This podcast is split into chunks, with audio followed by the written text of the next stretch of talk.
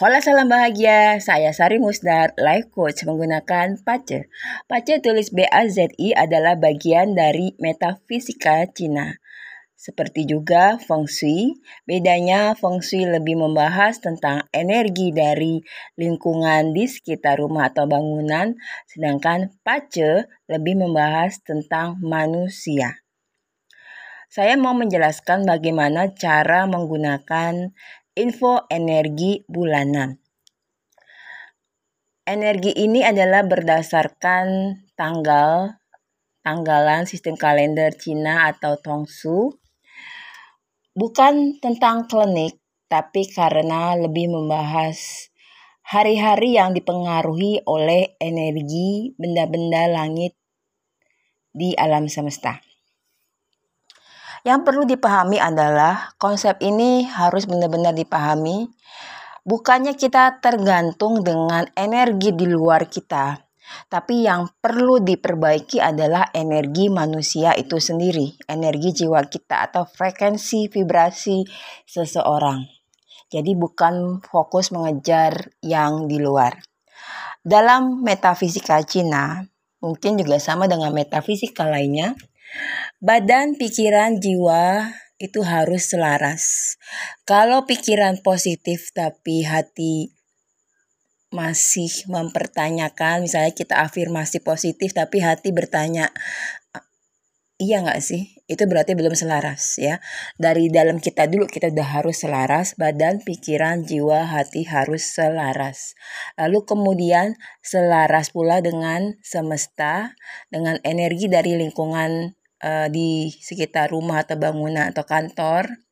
Dan juga uh, dengan energi semesta ya dari alam semesta yang sangat luas ini terutama dari benda-benda langit bayangkan saja kalau terjadi bulan purnama itu mempengaruhi air laut pasang dan surut. Apalagi dengan segala banyaknya benda-benda langit di alam semesta dan juga diselaraskan dengan energi ilahi atau Tuhan.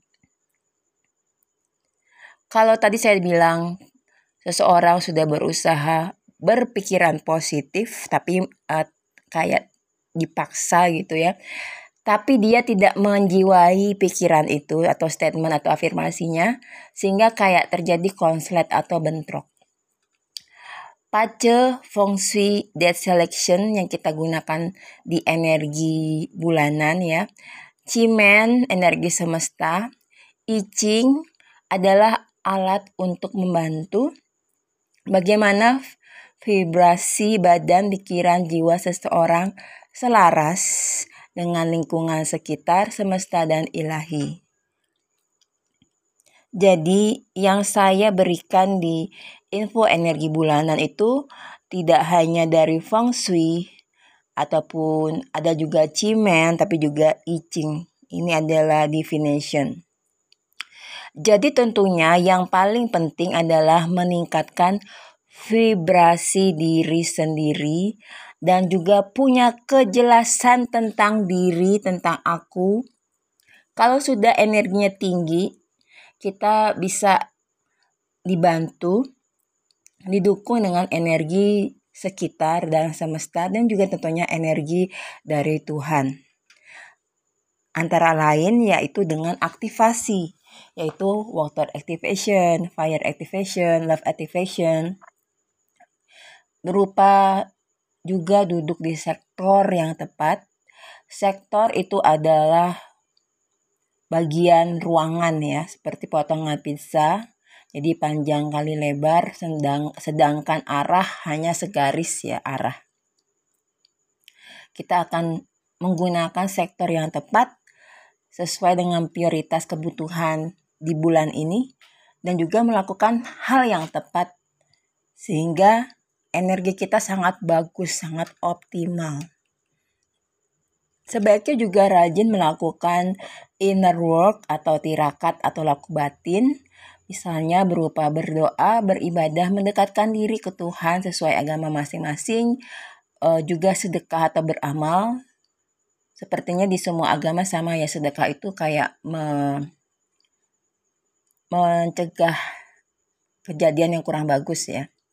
sebaiknya sedekah dilakukan di awal. Terus juga bisa melakukan meditasi. Meditasi lebih fokus ke kesadaran diri kita atau dibantu dengan entah itu nafas, kita fokus ke nafas panjang yang rileks atau bisa dengerin musik, kayak dengerin suara air atau mungkin uh, apa namanya chanting dan lain-lain ya. Dan kita juga mesti menghargai energi kita sendiri. Artinya kalau memang kita lagi capek, berarti kita berhak untuk menolak kalau ada orang yang ingin menggunakan energi kita. Dan juga tentunya menghargai energi makhluk lain, entah itu uh, pasangan suami istri, anak, orang tua, teman, dan lain-lain, sehingga hubungan seseorang menjadi baik dengan makhluk hidup dan juga tentunya baik dengan alam semesta. Jangan lupa untuk memindahkan tanggal-tanggal penting terkait dengan water activation, dengan uh, fire activation, love activation. Pindahkan langsung di HP dengan reminder atau kalau masih suka nyoret-nyoret ya, pindahkan di kalender yang bisa dipegang ya, kalender uh, dan juga pasang alarm di HP-nya sehingga tidak terlewat. Karena saya juga nggak akan mengingatkan kapan harus water activation dan lain-lain ya. Saya akan uh, selalu di setiap materi memberikan kata kunci bulan ini sebaiknya melakukan apa seperti itu ya. Itu uh, didapat dari dari segi fungsinya, dari segi cimen dan icingnya. Nah, ada beberapa bagian yaitu bagian feng shui lebih ke sektor di rumah yang menguntungkan ada juga uh, cimen, cimen lebih ke arah duduk bulan ini yang direkomendasikan. Lalu ada tanggal-tanggal menguntungkan, ada yang menguntungkan untuk investasi jangka panjang atau kemakmuran. Ada juga tanggal menguntungkan untuk trading ataupun perniagaan. Trading tidak terbatas pada trading saham dan lain-lain tapi juga apa termasuk perniagaan pada umumnya. cara menggunakan feng shui. Sebenarnya saya bahas dulu tentang feng shui.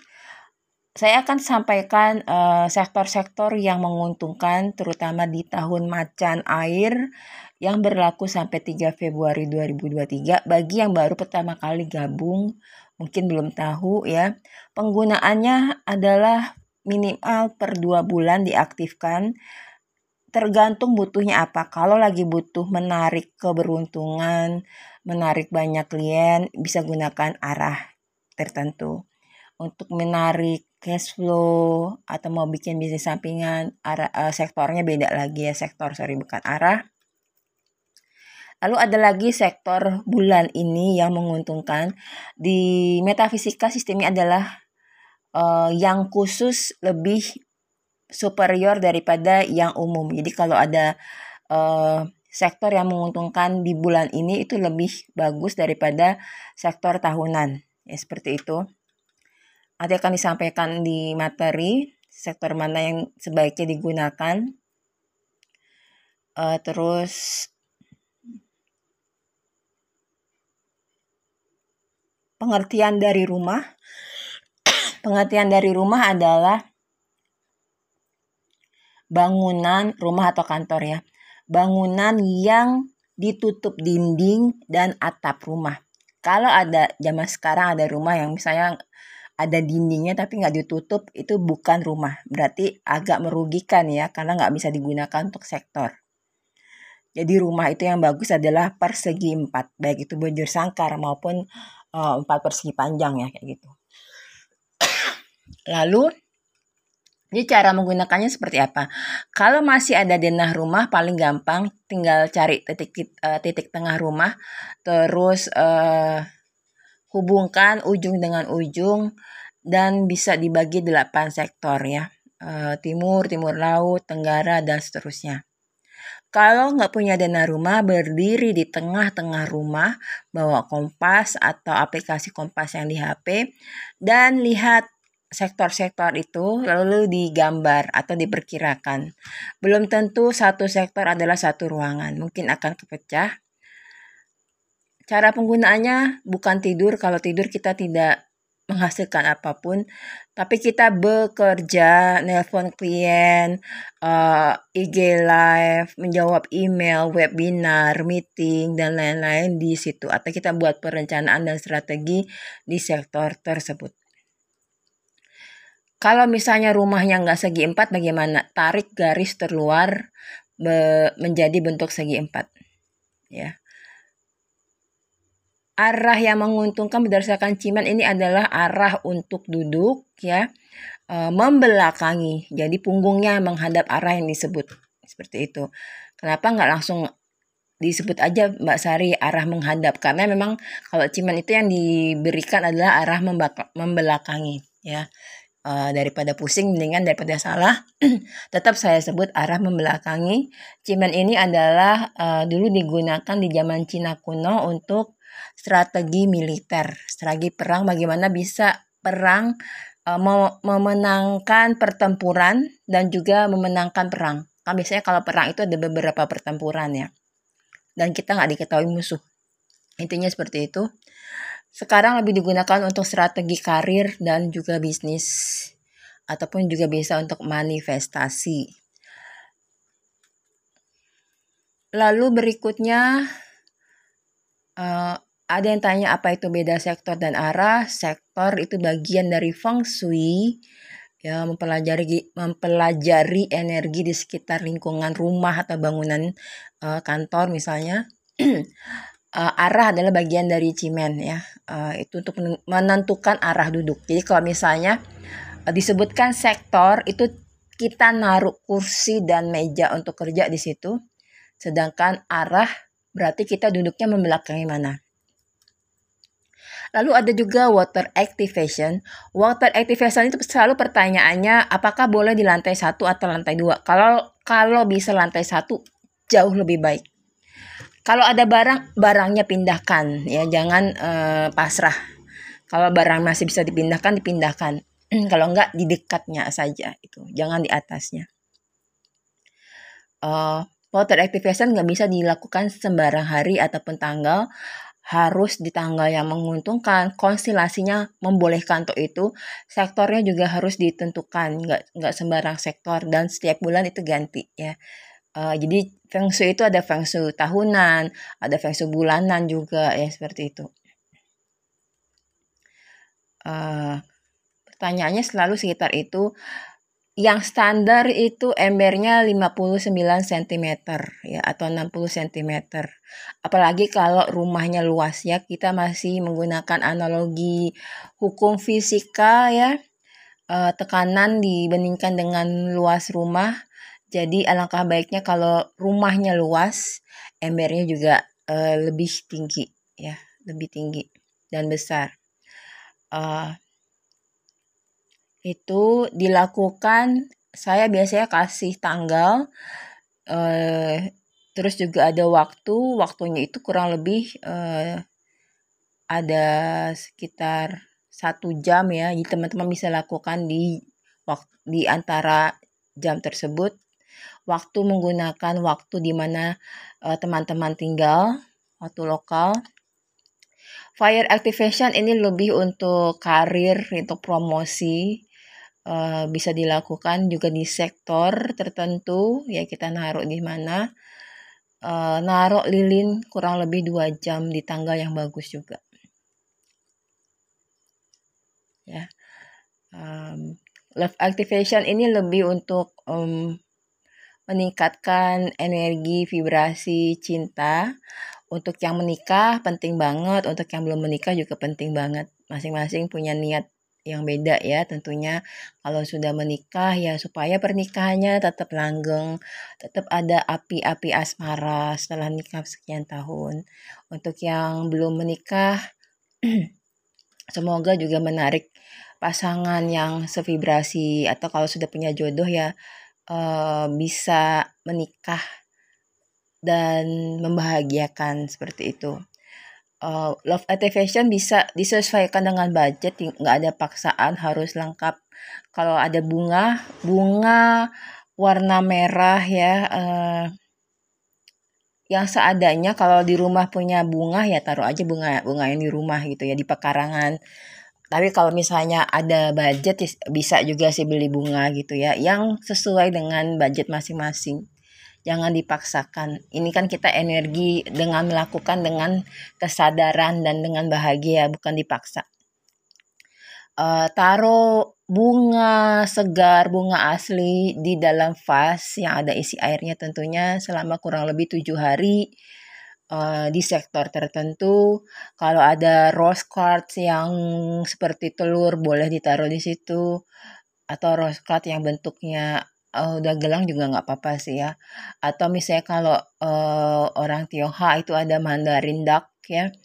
Kalau orang Jawa ada loro bronyo, pokoknya sepasang-sepasang atau mungkin foto uh, foto suami istri taruh di situ ya atau foto uh, misalnya ada orang tua kita pernikahannya bagus ya kita taruh di situ. Bisa juga di jam yang disebutkan kita uh, melakukan manifestasi atau scripting terkait dengan pernikahan ya atau afirmasi terkait dengan pernikahan untuk yang sudah menikah, untuk yang belum menikah jodoh dan uh, diberikan jodoh di waktu yang tepat dan sevibrasi. Hmm. Terus ada lagi rekomendasi tanggal menguntungkan untuk trading atau perniagaan. Uh, itu ada kata ciong atau tidak bersinergi sebaiknya lakukanlah kegiatan penting di jam-jam yang menguntungkan ya seperti itu uh, ada lagi tanggal menguntungkan untuk investasi dan semua kegiatan berkaitan dengan peningkatan kemakmuran. Ada juga misalnya tanggal-tanggal yang bagus untuk peningkatan kemakmuran dan keberuntungan keturunan misalnya seperti itu ya. Bisa lakukan kegiatan penting terkait kemakmuran di situ. Kalau ada tambahan tanda tangan, perjanjian dan lain-lain berarti bisa dilakukan di tanggal tersebut. Um, terus ada lagi Selain tanggal-tanggal yang menguntungkan untuk kemakmuran dan untuk trading atau perniagaan, ada juga saya kasih uh, hari-hari yang saya sebutkan jam-jam yang menguntungkan, teman-teman bisa melakukan kegiatan penting terutama di jam-jam yang menguntungkan. Terkait kemakmuran, mungkin ada yang mau lamaran segala macam bisa dilakukan di tanggal-tanggal di jam-jam yang menguntungkan. Tapi ini lebih ke netral ya, nggak ter uh, kalau mau yang lebih hasilnya bagus ya cari yang tanggal-tanggal menguntungkan. Ada lagi uh, tanggal-tanggal yang sebaiknya dihindari untuk kegiatan penting. Bisa kegiatan penting itu apa sih? Kayak menikah, melamar, um, melamar pekerjaan juga termasuk pindah rumah ya. Pindah rumah, uh, buka toko, peluncuran produk baru itu sebaiknya jangan dilakukan di tanggal-tanggal yang kurang menguntungkan. Dan di bulan Oktober ada juga tanggal-tanggal yang sebaiknya dihindari untuk uh, untuk kegiatan kemakmuran terkait kemakmuran. Tapi kalau kegiatan rutin, pergi ke kantor, pergi ke sekolah, pergi ke kampus itu tetap tentunya nggak ada masalah ya.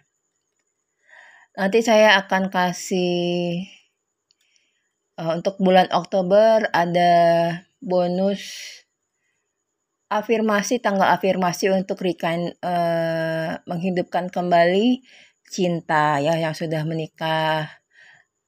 Menikah yang baru juga nggak apa-apa ya baru menikah atau sudah menikah lama bisa lakukan itu. Untuk yang belum menikah berarti bisa lakukan untuk manifestasi ya. Supaya kalau misalnya pernah ketemu uh, apa namanya calon yang bagus gitu pengen ketemu, di, dipertemukan lagi kalau masing-masing masing single uh, itu bisa dilakukan juga. Kurang lebih seperti itu semoga bermanfaat agak panjang ya. Uh, untuk informasi energi bulanan memang tidak termasuk konsultasi pribadi.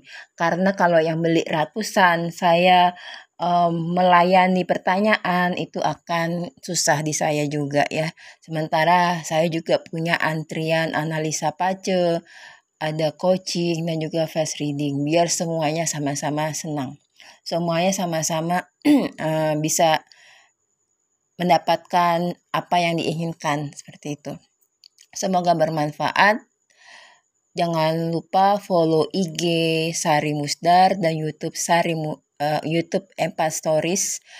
Kalau yang lagi bermasalah banget, ya gunakanlah sektor utara sampai 3 Februari 2022.